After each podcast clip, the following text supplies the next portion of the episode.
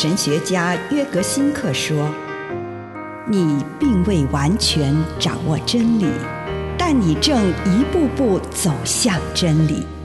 你不是真理，但真理会塑造你。你还没有到达目的地，但你将会依循着耶稣的脚踪。”抵达终点，并且有一天，你将会说：“一切都很好。”这是真的。上帝感谢你，让一切都美好。愿我们每一天都以诚实遇见上帝，遇见他人，遇见自己。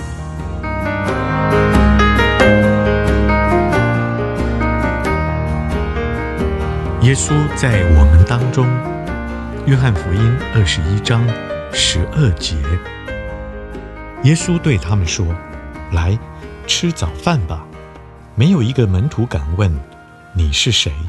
因为他们知道他是主。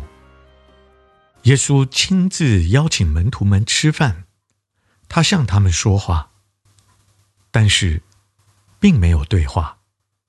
我们从约翰简短的描述当中可以感觉到，其实门徒很想问你是谁，但是却没有人敢问，没有人有勇气去跟耶稣打招呼，并且与他交谈，那是一种崇敬与震惊的态度，但是也带着无言的喜悦。他们都能感受到那无人能解释的奥秘，所有的话语都是多余的了。门徒们经历到这个灰暗、失望的清晨转变了，突然之间有一种爱与亲密的气氛形成了。他们感觉到自己的心被触动，既神秘又不安。那些打了整晚的鱼却一无所获的门徒下了船。对我们而言，这象征着我们如何从生命的黑暗里走出来。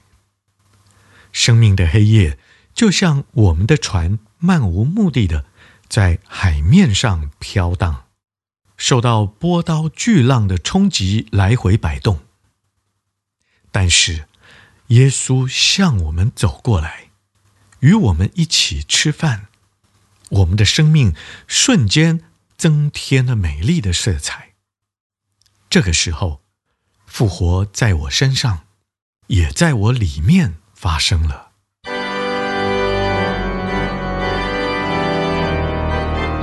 以上内容来自南与北出版社安瑟伦古伦著作。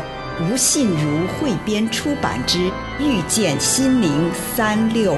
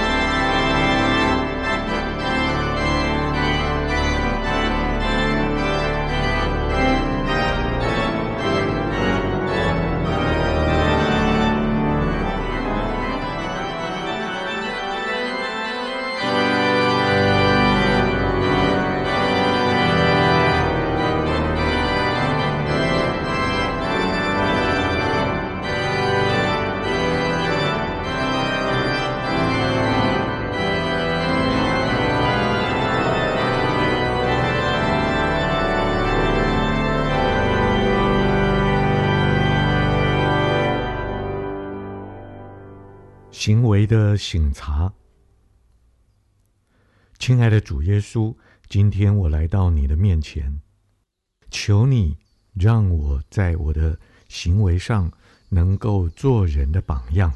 奉耶稣基督的圣名，阿门。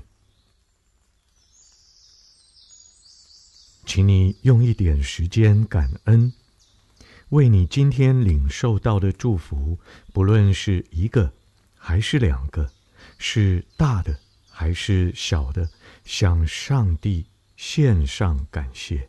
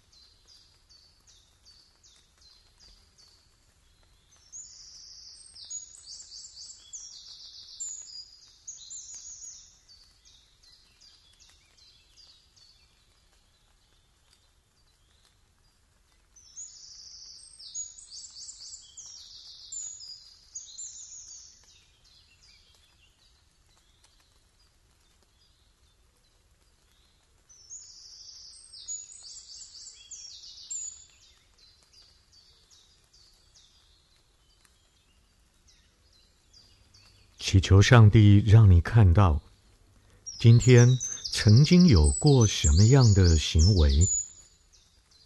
那些行为哪一些是强烈的？你做了什么？你用什么样的态度对你自己、自己的处境、周围的人以及你所做出来的这件事情有什么察觉？你的结论又是什么？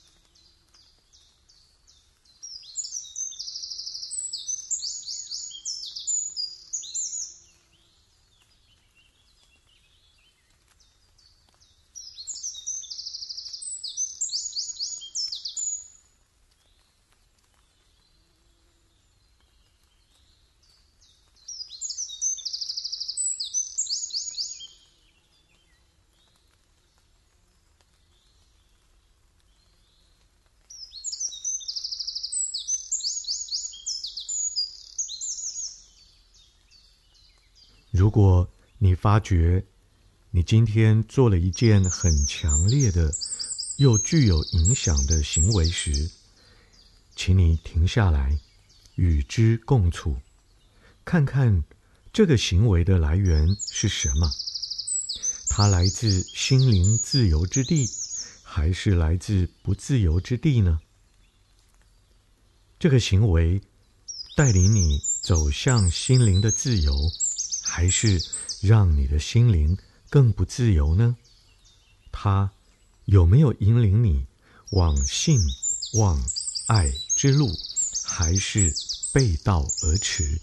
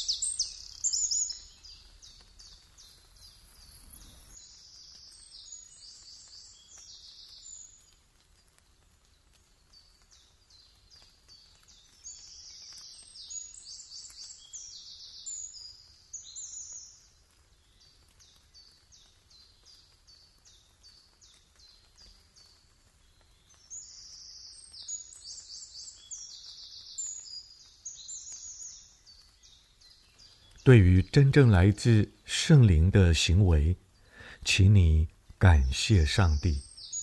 如果发觉这个行为让某个不自由来左右，那么你便祈求上帝的宽恕。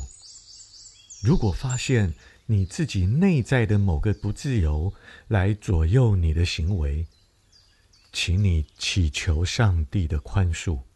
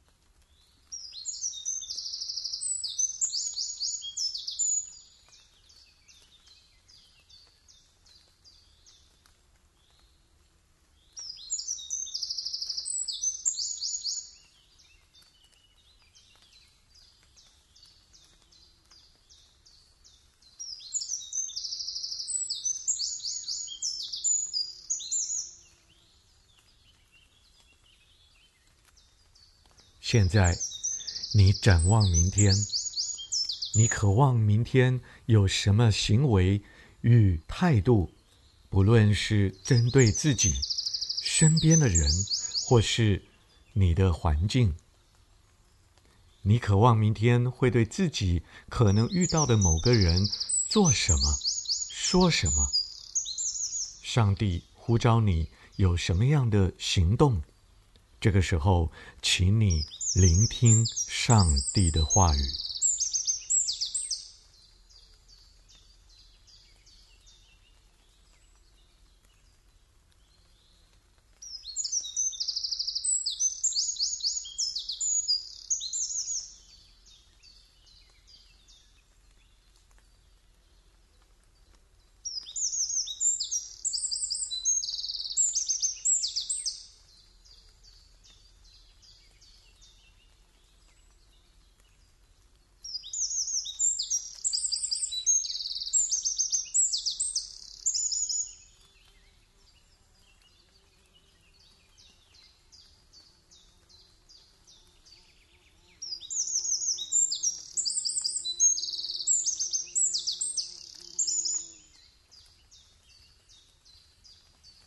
亲爱的主耶稣，求你帮助我，让我依靠圣灵而行。